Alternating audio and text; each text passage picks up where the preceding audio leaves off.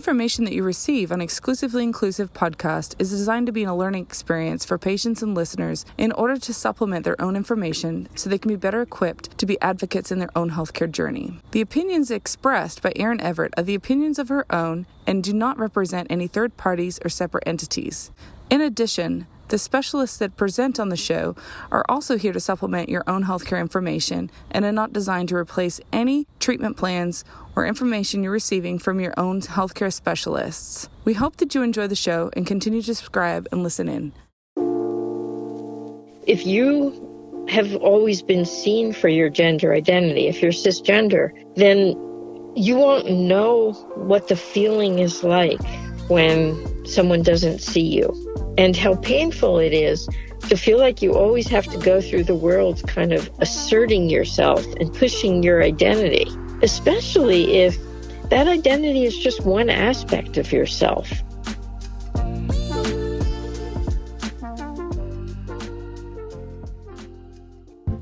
Welcome to Exclusively Inclusive, your source for the latest in LGBTQIA healthcare, transgender HRT, and personal empowerment. Here's your host, Erin Everett. Hey, everybody. Welcome back to Exclusively Inclusive. I'm your host, Erin Everett, nurse practitioner. On today's show, we have a very special guest, um, someone I'm very excited to interview, Dr. Linda Bacon. Uh, Dr. Linda Bacon has been authoring books and public speaking for many, many years. Uh, one of their first books that they wrote was Health at Every Size, which a lot of my patients, you know, have already read and try to utilize the concepts within that book about being comfortable and knowing that you can be healthy regardless of what the, the scale says and practicing intuitive eating. Their most recent book, however, is Radical Belonging Radical Belonging How to Survive and Thrive in an Unjust World While Transforming It for the Better. In this book, Lindo talks about their experiences coming out as non binary, their struggles with gender through childhood, their trauma related to such, especially in regards to societal acceptance, religion, and religious uh, rituals, such as the bar mitzvah. There are also very personal and raw experiences within that book, especially within the first two chapters of the book, that Lindo shares with us to help us feel more accepted ourselves and know that we're not alone in this struggle um, to belong in the society that doesn't really want us to belong.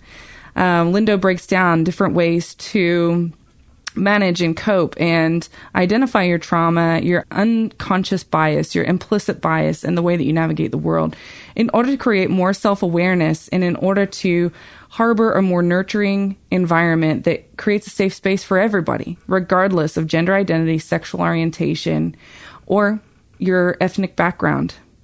In this book, Lindo calls themselves out for their implicit and unconscious bias and the ways that they're working on that as well. And I think that's really important, especially while reading it, as we all carry these implicit and unconscious biases, and it, it, does impact the way that we interact with the world and the way that we can have these, quote, microaggressions against other marginalized communities. Dr. Bacon is highly educated, not only through traditional college and university experiences, but also through life experiences. Dr. Bacon earned their PhD degree in physiology from the University of California, Davis, where they currently serve as an associate nutritionist. They also hold graduate degrees in psychology and exercise metabolism. Dr. Bacon also formerly taught at the City College of San Francisco in the Health and Education, Psychology, Women's Studies, and Biology departments. A professor and researcher for almost two decades, Dr. Bacon has taught courses in social justice, health, weight, and nutrition. They've also conducted federally funded studies on health and weight and published on, in top scientific journals. Their research has been supported by grants from the United States Department of Agriculture and National Institutes of Health. It is important to note that Dr. Bacon is industry independent. Their pledge not to accept money from weight loss, pharmaceutical, or food industry, signed when getting a PhD almost two decades ago, supports them in speaking truth to power. The only motivation that Dr. Bacon has is listed in their missions. It's to promote social and economic justice and help generate a culture of belonging to galvanize a body positivity movement which celebrates the influence of our multiple intersecting identities, to provide the critical thought, inspiring vision, and practical strategies you need to celebrate and care for your own body, to help you develop your skills, educate, motivate, and inspire others, and to nurture a culture of belonging.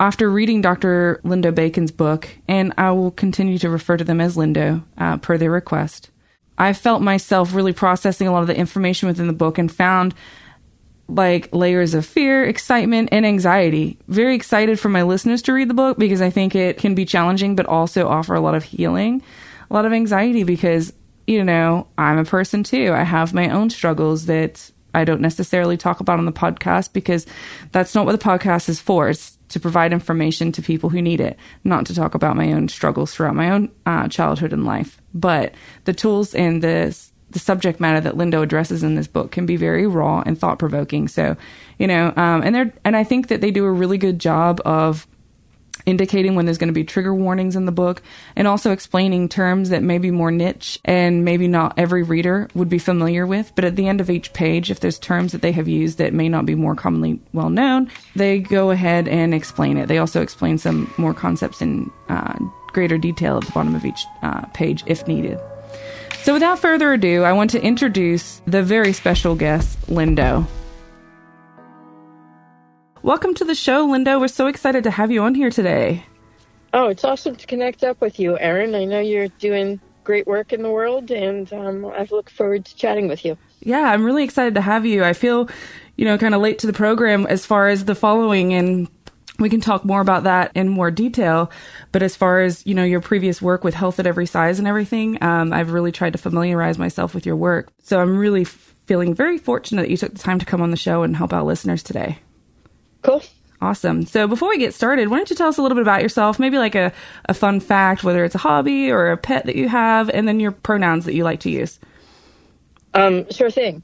Yeah, my dog Buddy, she was named by my kid when he was about five years old, is my constant companion. Aww. And um, I think, you know, she's the one that's getting me through this pandemic. Um, but sadly, she's getting a little bit old right now. Aww. And you know, I can see that um, she's got a bit of arthritis and it's a little harder getting around. So Yeah. we're all dealing with that. So that's that's my little fun fact. The one the one thing I've never actually written about. I think most of my life now is fairly public. Um, Yeah. given writing I've done. Yeah. And for pronouns, I go with they them. Awesome. Thank you for sharing that. What kind of dog is Buddy? Oh, she's a mutt, you know. Oh, I She's, love uh, like the, but a, a very cute brand of mutt. She weighs about forty pounds, and she's all white with um, brown spots. Very cute. I'm a huge dog lover, and I actually have an Australian Shepherd. I've put her in the other room though, because every now and then she's the sweetest dog ever. But if anyone ever comes to the door, she'll bark. That's the only time she ever makes a peep. But yeah, I love dogs. They're wonderful. So, yeah, um, one of the few things that I wanted to talk to you about, obviously, was your amazing new book, Radical Belonging: How to Survive and Thrive in an Unjust World While Transforming It for the Better. You know, I was really had no expectations of this book when I first picked it up. After well, I actually listened to your um, book, Health at Every Size, after listening to that, I knew kind of where you were coming from as far as body positivity and intuitive eating and not fat shaming and things like that. But this book takes it to a whole new level of, and deeper understanding of what all that means and how to compl- apply to all kinds of people. And I think, you know, the first few chapters of it were really raw and very courageous of you to write about. Yeah, well, I'm glad that the first two chapters kind of hit you emotionally because it was emotional um, writing for me. In fact, when I first started writing the book, it wasn't meant to be a book. It was actually just a personal journal, and it was a journal kind of exploring my gender identity from birth to present. And honestly, it was a really painful read and writing. I, I mean, I, I basically wrote that through tears, hmm. looking of the ways in which I felt that the world expected me to be a girl, you know, and every time I tried to step out of that role a little, I would get chastised for it. Right. You know, my parents would condemn me for un- my unladylike behavior and try to force me into dresses that just felt so not like me. Mm-hmm. And socially, I saw the same things that, you know, there were all these expectations on me that I was supposed to look more like a girl and act more like a girl. And, you know, even things like wanting to play baseball. And in order to do that, uh, my father actually had to go to court to ask the boys' leagues to make space for me because, mm-hmm. you know, there was no such thing as girls' baseball. And, you know, he won that, and I got on a baseball team, and still, it, you know, like it, it was just hard always being outside of things and never really feeling like I was being seen for who I was or valued. Mm-hmm. Anyway, that was a very painful writing for me. And you saw some of those stories in the first two chapters. Mm-hmm. But look back on it, I also realized that, hey, you know, my life has not been predominantly about pain. There's also been a lot of joy in life. And my gender identity is just one small aspect of who I am. And I also realized that I had tremendous resilience and ways of managing the pain as it was coming in that really helped me. And these tools of resilience kind of built over the years. So it got easier as an adult than it was as a child. Mm-hmm. Mm-hmm. And so I went back and I rewrote the story, adding in all of those resilience skills that helped me to manage those difficult moments and kind of and towards the end I realized that my resilience had actually turned it around so that my gender identity has become kind of more of a source of power for me. Um, you know, I'm comfortable in it now. I get respected for it now. Mm-hmm. And it gives me access into the world, a way of seeing the world that other people just don't have. And I've come to appreciate mm-hmm. and love who I am in that way. Awesome. So I wrote that into the story. And then the third draft was coming back at it with all of the professional stuff that I've mm-hmm. learned. You know, I'm also a scientist and I have a lot of expertise in health as a physiologist and as mm-hmm. a psych as someone trained in psychotherapy and in exercise science. So I know how the body works. And what I realized was that the pain that I was experiencing, the fear, that that stuff is kind of biologically writ- written into our bodies. Mm-hmm. That we all have this very physical need to belong to community. And when that gets threatened, there are physical ramifications. Mm-hmm. And so I was able to write in the biology of why I experienced the pain, what resilience um, skills you can use to manage that pain, how your body looks different when you're managing the pain better.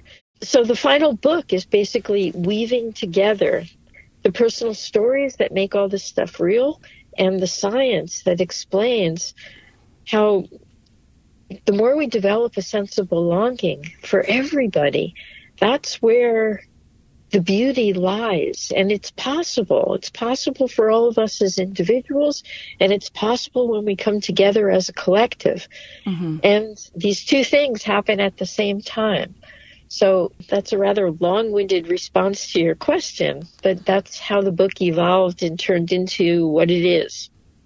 That's awesome. No, I don't think it was too long winded at all. I think it was very well thought out. And it also stimulates some questions for me. You know, when you say everybody has this strong sense of needing to belong, I also noted in the book that you also refer back how to unnatural it is for us during this pandemic to be socially isolating, which I can totally relate to. But also, do you find that people who had more acceptance in their childhood have an easier time feeling accepted and belonging as adults, or do you think there's really not that much correlation there? I think there's a very strong correlation that mm-hmm. your childhood kind of sets you up for your adulthood. Mm-hmm.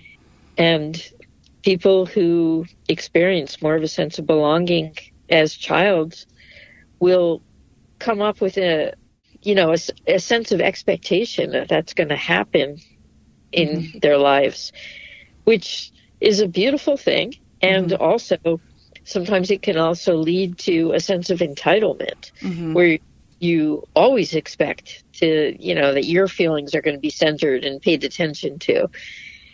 Um, so, yeah, it, it sets you up with those skills, mm-hmm. which is wonderful. Yeah. And for those of us who didn't feel that sen- same sense of belonging as a child, and I should say that it wasn't across the board that I didn't feel a sense of belonging. You know, mm-hmm. in other words, I I I did, and I mm-hmm. I had friends. Mm-hmm. Um, but anyway, for people that don't have a sense of belonging in childhood, it could could set you up to feel distrustful of others and expect that they're not going to treat you well as an adult. Mm-hmm. And so you're always vigilant and it that makes it harder to step into spaces. So we all carry the marks of our childhood, but I also think that at any moment we have the ability to change all of that. You know, in scientific terms, we call that neuroplasticity, mm-hmm. Which is just mentioning the fact that your body is set with certain ways of um, acting when you get into adulthood. Like it might be the vigilance and distrust, or it might be the expectation that everybody's going to love you and the confidence in the world, right? And those Right. those are our go-to feelings when we enter new situations as adults. We can reverse anything in adulthood, but we have to pay attention. You know, there's certain ways that we we need to act that's going to help to free us from the conditioned responses that are more likely. Mm-hmm. Yeah, and I think at one point too, you even mentioned in the book that perhaps people who had experienced a childhood and adolescence and early, even early adulthood of acceptance and everything, that if they did encounter a situation that they weren't included in, it may make them feel even more left out because they weren't part of a marginalized population that was almost used to feeling left out. And so the expectation for the marginalized populations was they weren't going to be included and they'd already developed some resilience and coping skills around that. Whereas those who had were still, as adults, then trying to navigate that, like, wow, I'm not really used to this, and might ha- encounter setbacks in their personal growth and development based on that. Exactly. You Yeah. know, and it, it makes them more likely to seek out people that look and act like them Yeah. Yeah. And to be scared of more inclusive places. Yeah, yeah, yeah. And I think that's really important to note because I, honestly like part of reading the book. I felt a little called out myself, you know, because like you say in the book, there's a lot of different types of trauma. There's a lot of different things that happen throughout our lives, and you know, while um, gender is one thing that someone may struggle with, there's a lot of other different things as far as like child abuse and how that may manifest in body shaming, fat shaming, eating disorders, and that type of thing. But also, like reading it as someone who may not have like dealt with any of those things in their own personal life is like, huh, wow, I hadn't thought of it like that. And so it actually took me some time to read through your book because I try to do it so thoughtfully and take some of the things that you were saying and kind of apply them and, and apply some more self awareness on how maybe I interact with the world, especially when you were talking about implicit and un, um, unconscious bias. I thought that was really phenomenal. Yeah, and I think that stuff is so important because all of us can go through the world just seeing everybody through our lens. You know, like um like I think about how cis people who are used to their gender identity being seen and acknowledged have no clue what the experience might be like for somebody that might present or be seen in the world as, say, a woman, but isn't, Mm-hmm.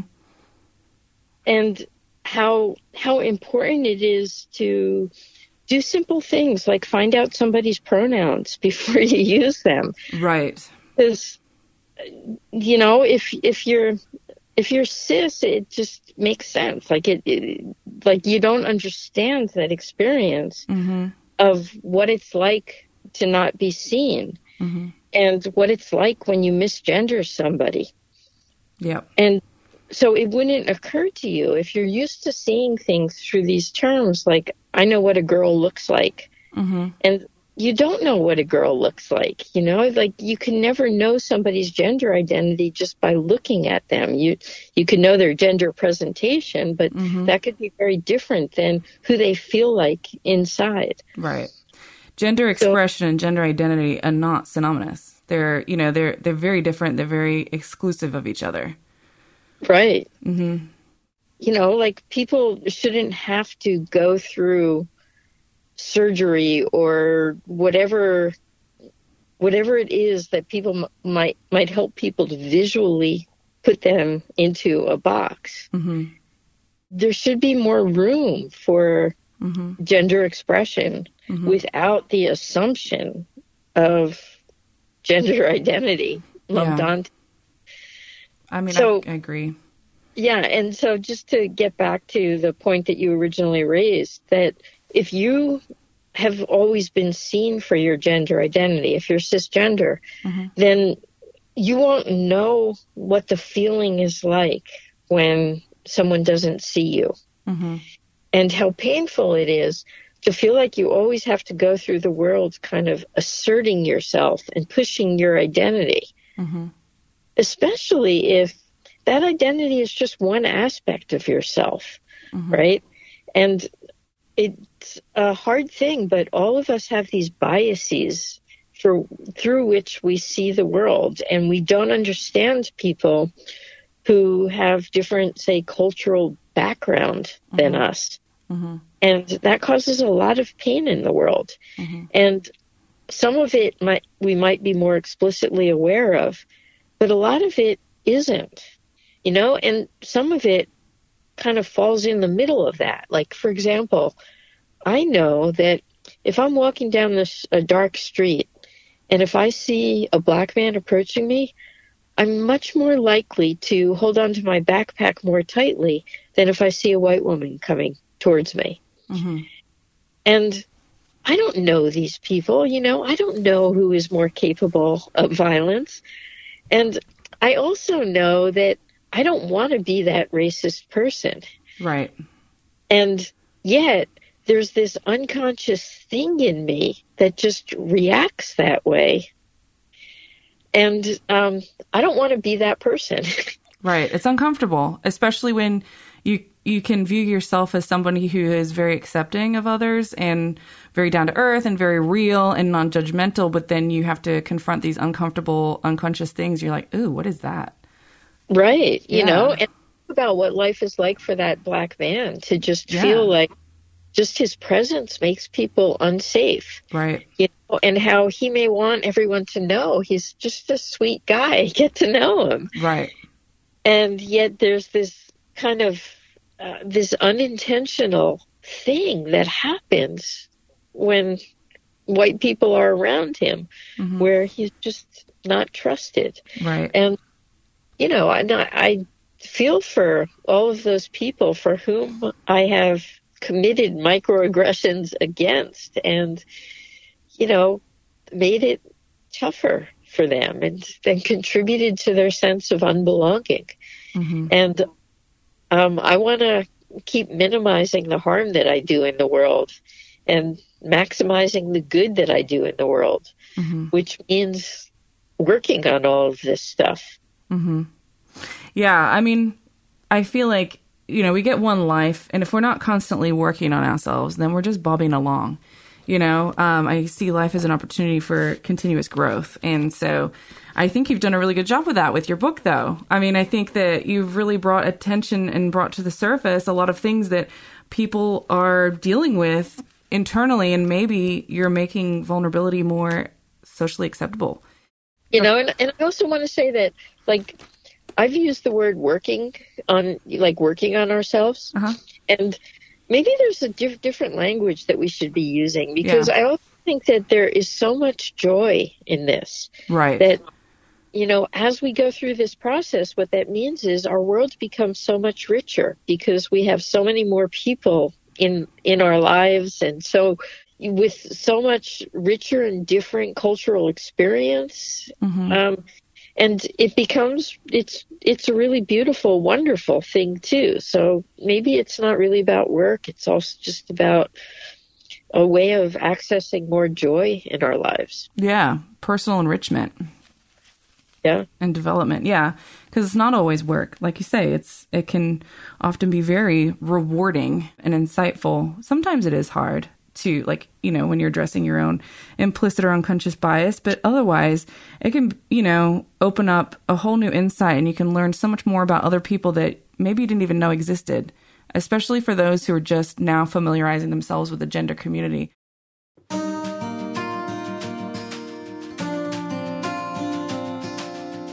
You know, I've been working with the gender community for a long time, but I do encounter people that are, you know, quote, ignorant. Ignorant meaning lacking knowledge about it, um, not by choice necessarily, um, but it's just not something that they've been exposed to or chosen to learn about. And for them, non binary is a concept that they're trying to figure out. And for me, non binary is probably one of the most beautiful things a person could be, to be honest with you, because I and one of my colleagues, Michelle, who I've actually featured on the show before, have talked at length about how non binary people are just so far ahead of the game. Um, compared to the rest of us who are still stuck in binary land in some ways, because you're seeing beyond social norms and social constructs that were developed by people hundreds of years ago. And you're presenting yourself as a person rather than a social construct. And it's just like, here I am, this is me, and this is how I am, and I'm not going to conform to what other people have in mind for me. And so, in that way, I find it very beautiful, you know? Oh, and it's interesting. I think back to like elementary school. Mm-hmm. And in elementary school, I was really one of the most popular kids. Mm-hmm. And I think one of the reasons why was because I was a bridge between the genders, right? And the, the boys and girls were separate all the time. Right. And they didn't interact because they had such different ways of being in the world and they were kind of scared of one another. Mm-hmm. And yet I could hang out with the boys. And one of the things that was amazing is that the boys I wouldn't say that they related to me like another boy because they were much more comfortable expressing their emotions around me yeah. than they were around other boys. Like, there's something about me being in that middle gray zone that kind of makes it safe for people who are binary to express aspects of themselves that aren't as culturally accepted. Yeah and you know so i think that like i look back to elementary school and how much i played this role with people and how much it was loved and then i look at how as we got older that role became a little bit less respected because the gender roles were so built in of being the right and correct way mm-hmm. of being mm-hmm. that it suddenly became shameful for a girl to act like a boy. Right. or you know what they or what they, coined the term tomboy. Right, right, exactly. Yeah, yeah. God um, forbid if you didn't run around in a dress and pretty curls and bows and didn't want to get and if you wanted to play in the mud, you were coined a tomboy. Right. Yeah. Right. So yeah, and I feel like again, you know, that that's one of the things that makes me beautiful today. Yeah, absolutely of the things that I think people appreciate in me. And I think that the more people see that we don't have to be tied down to gender, the more it's going to feel it's going to free people who are in those binary categories to see more aspects of themselves. Right. You know, and that they don't have to be limited to certain ways of being in the world. And they can also start to see the ways in which um, their gender has been assigned to them has been quite harmful for them. You know, like look at how this whole idea of feminine beauty has harmed women.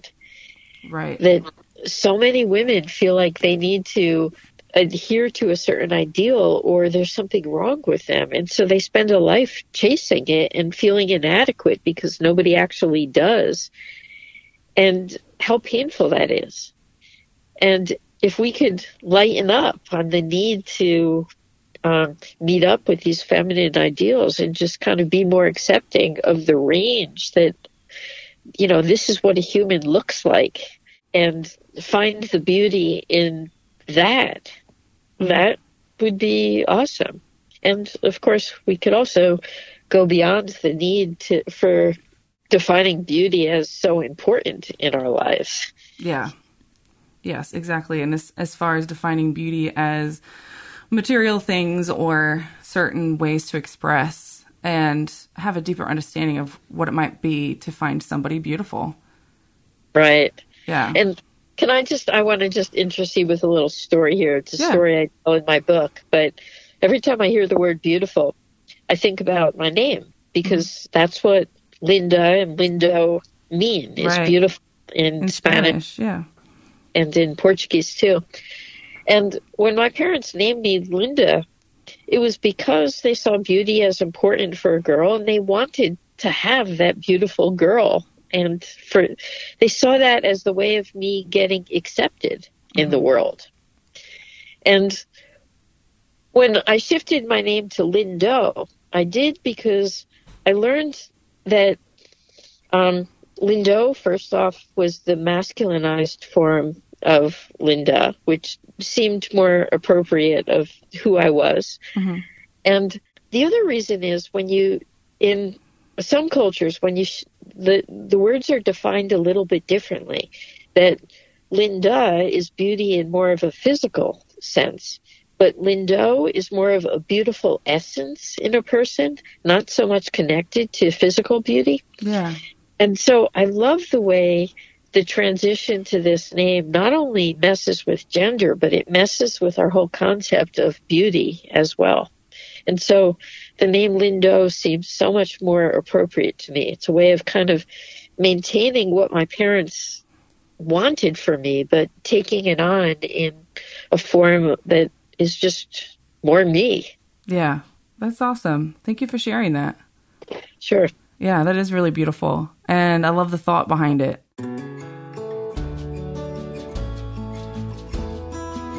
Hey everyone, I have a quick favor to ask. If you wouldn't mind taking a moment and just clicking the subscribe button on whichever platform you use to listen to my show, that would be wonderful. Not only does it allow you to get notified every time I publish an episode, but it also helps with my ratings and reviews. Which, what that means in podcast world is that I'm able to climb up in the rating scale and reach other listeners. The whole reason why I started this show is to access people who needed the information. So please just go ahead and click subscribe. Then we can all be happy and continue to listen to this good quality free information. Thank you so much.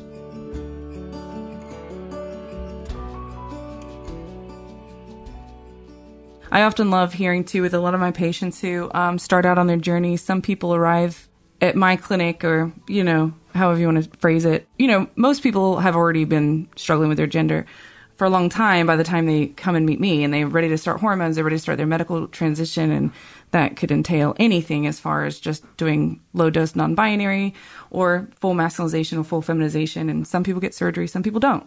But sometimes people haven't landed on a name that fits them and list and helping them along the way and seeing them like their shoulders relax the more comfortable they get. Every single solitary follow-up i have with them as they become more comfortable in their authentic self and watching the process uh, of them selecting a name that fits them and the stories behind it is probably one of the most joyous parts of my job. I mean, I feel so lucky to be able to work with the people that I work with because it is so rewarding. I feel very special that I'm they allow me into their lives and they trust me to help them with something that's such a transformational process. But selecting their names, I have heard some very beautiful, deep, meaningful stories and yours is one of them. Just the the the, the story behind where they can select their identity, their tr- live their true authentic self. Like I always say, stay fierce, live your truth, and hearing it and how they select their name to represent and meet the world with their new authentic self is just awesome. Yeah, it's a wonderful process, and it just makes me think too how uh, we all should have access to this. I mean, Yeah. A lot of people, regardless of gender identity, feel like their names don't represent them. I mean, your parents name you before birth usually, and Right. um, they don't know who you are. hmm And I, I think it would be a beautiful ritual if, when we all hit a certain age, we all, you know, did that deep thinking about what what's a name that would most represent us. Yeah. Yeah, I think you're right. I think that's a really cool concept. And I think too, you know, talking about people's authentic selves brings me to like probably one of my most favorite quotes in your book, if you don't mind me quoting you. When you show up completely and reveal your authentic self, you run the risk of rejection. That was spoke volumes to me because I'm constantly encouraging people to live their authentic self, live their truth. And I do acknowledge they run the risk of rejection. And that can vary from simple rejection in the store, not being seen, and I think you share a story too in the book, not being seen as non binary and people trying to ma'am or sir you, and not being seen as who you are. So it can be something, when I say it's simple, that's still painful, but it can also be as far as losing your entire family, losing your entire career because it's either, you know, very masculine driven and you are trans feminine and that's just not going to be accepted where you work. Like it's all different concepts. And so your whole write up about vulnerability versus self protection was fascinating and very eye opening for me. And I appreciate your thoughts on those. Yeah, I think that is so important that hey, if you have a lot of power and privilege behind you, you can afford to be open about who you are. Mm-hmm. And vulnerability is easier um, if you have a lot of support for who you are. But, you know, you think about all of the black trans women that are getting killed for, right, you know, being who they are. The ultimate it, cost. Yeah. And it really makes it clear that it's, um, that some people um, might make a choice to protect themselves and not show their identity because mm-hmm. it's not safe. And I want to honor that too. Right. And then, but the problem with that is if you don't show your authentic self, then people don't get to say that who you are has value and really love you for who you are. Mm-hmm. So there's a cost that comes from that, you know, and it becomes so, so important to develop communities so that there are some places where you feel safe as you make the decision to protect yourself and not show yourself in yeah. other places. Yeah. And it can be really hard to figure out where to be vulnerable and, you know, where you might feel more safe doing that. Mm-hmm. And where it's best to not, to just present an inauthentic self and get by. Mm-hmm. Um, and we as a society know, have a lot of work to do with that. Exactly, and it it's very hard to manage the costs of being closeted. Mm-hmm. Yeah. People often ask me who are not a part of the gender community or even the LGBTQIA plus community, you know, explain to me, you know, the transgender experience. And I'm like, I cannot explain that to you. I identify as cis and I can't tell you what somebody else's experience is and I can't even explain it to you. But here's what I'll tell you do your best to accept it. You know, meet people with love. You don't have to understand what they're going through, you just have to show them respect and love, you know? Because um, not everything could be understood or even explained in such a way that somebody else could understand your experience. I think it's really impossible on a lot of different accounts to understand somebody's journey. Um, you can empathize and you can try your best to relate and create a safe space for them, though. And I think that's what we need to do as a society is stop trying to figure out, well, where did this come from? You know, stop trying to seek the answers and you know, because not not everybody needs to know everything, but what we do need to know is that everybody is deserving of love and acceptance. Does that make sense? Sounds beautiful, and I hope I captured that in the book as well. I think you do, and that's why I am so thoughtful about this right now is that I'm, and I really felt like you spoke to me a lot through this book because it's something I feel like you put into writing a lot of the ways that I feel and kind of always verbalize to people. And I, I mean, your words really spoke to me in that regard. And so it made it easier for me to sometimes verbalize the way that I feel to other people because this is what I want to emulate, you know? This is the vibes I want to throw out into the universe is like, I don't care who you are, what you do, but I'm here for you. And if you need me, this is a safe space. Yeah, yeah, it's beautiful. And thank you. Yeah. And I also love that you call people out in here. And I don't mean call people out in a bad way, but um, create thought, you know, thought provoking by saying that it's not okay to say I don't see color. It is so important that we see color. I have always said that because if you don't, then you cannot address the disparities amongst the people of color. So that was the other thing that I think is so important, especially with everything that's going on in today's world with the Black Lives Matter movement, but also Trans Lives Matter and Black Trans Lives Matter movement. I mean, it's uncomfortable and it needs to stay uncomfortable so that we can continue to create positive change. Right, right. Yeah. One of the things that, that was really beautiful for me and important and I'm really proud of was I asked a, a black woman to write the introduction and to write about what was meaningful in mm-hmm. the book for her. Mm-hmm. And I was a little scared of that, you know, as a white person. Like, mm-hmm. could I write a book that spoke to somebody who had such different experiences than me? Mm-hmm. And particularly, this was um, a woman who is well known as kind of a spokesperson for black people. Her name is Ijeoma Oluo.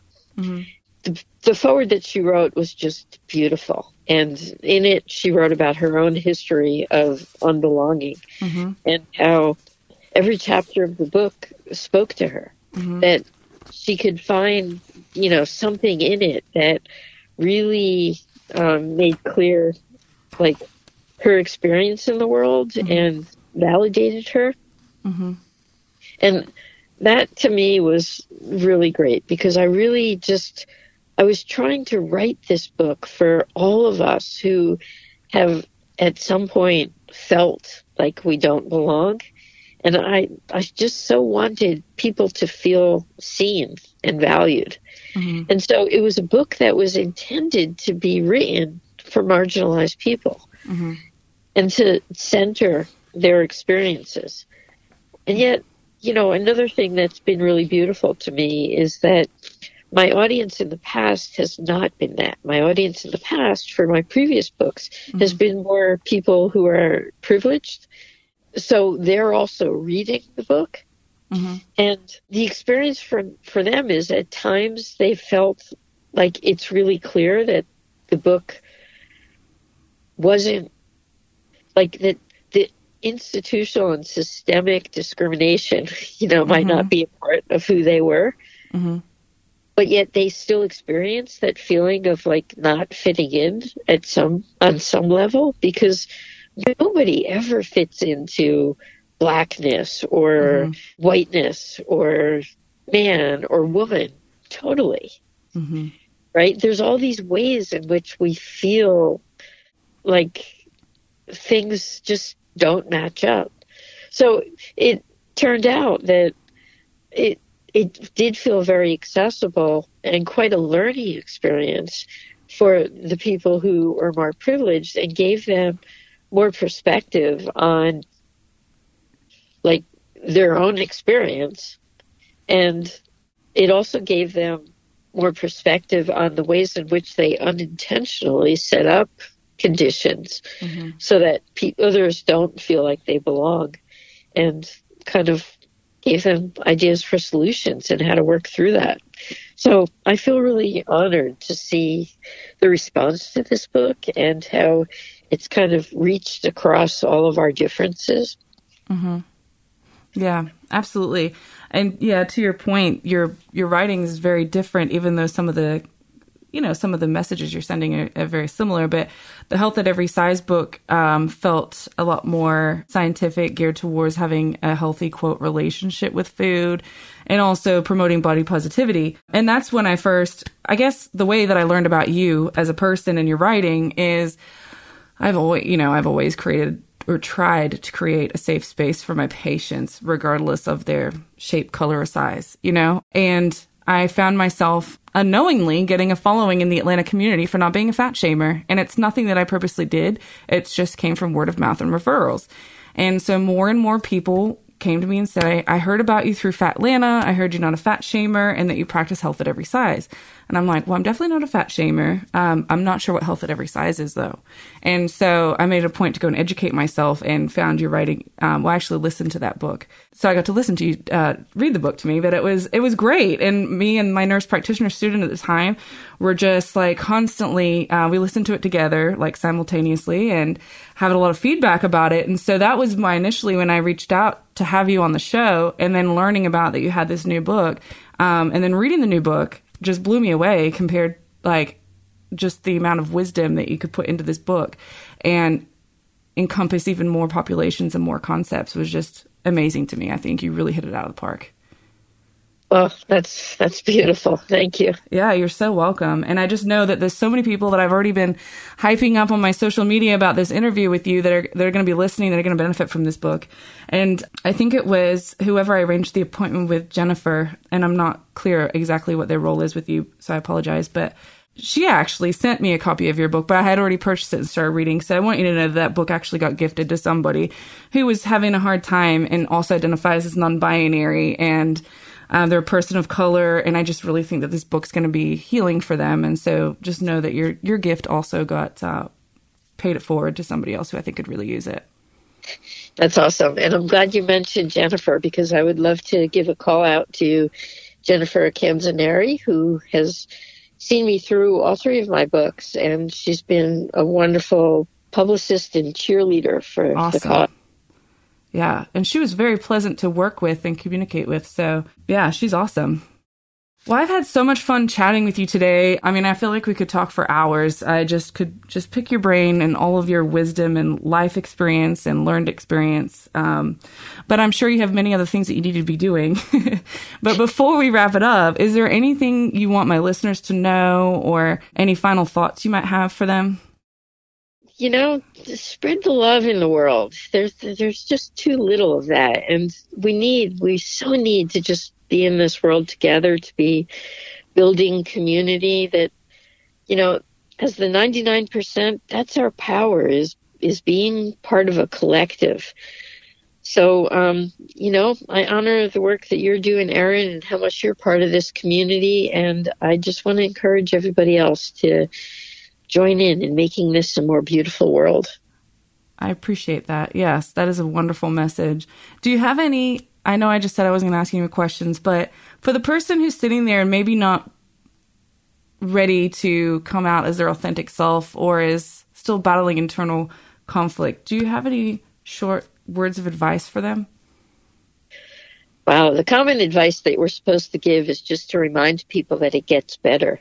Yeah. That, you know, like your experiences as a kid are very different from what happens when you are an adult and you have more agency.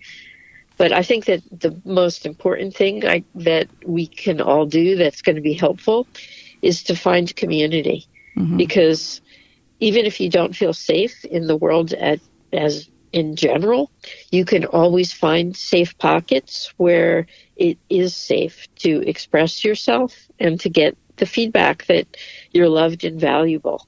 And keep searching for that because it's out there and it's so necessary for everybody for survival. Mm-hmm. So know it. Know that there are people out there that want to love you and see you and accept you and are like you, you know, share your experiences and um, you can find them. That's awesome. Thank you for much, so much for sharing that.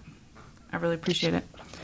Sure. Awesome. And so, Linda, your book is available at major retailers, but also we encourage people to check out small local retailers, local bookstores, support local business. Especially here in Atlanta, everybody, there are a lot of LGBTQ owned and operated bookstores that Linda's book is available in. So do your research before we head to big box stores, even though we love them too. Thank you so much. Remember, everybody, stay fierce and live your truth.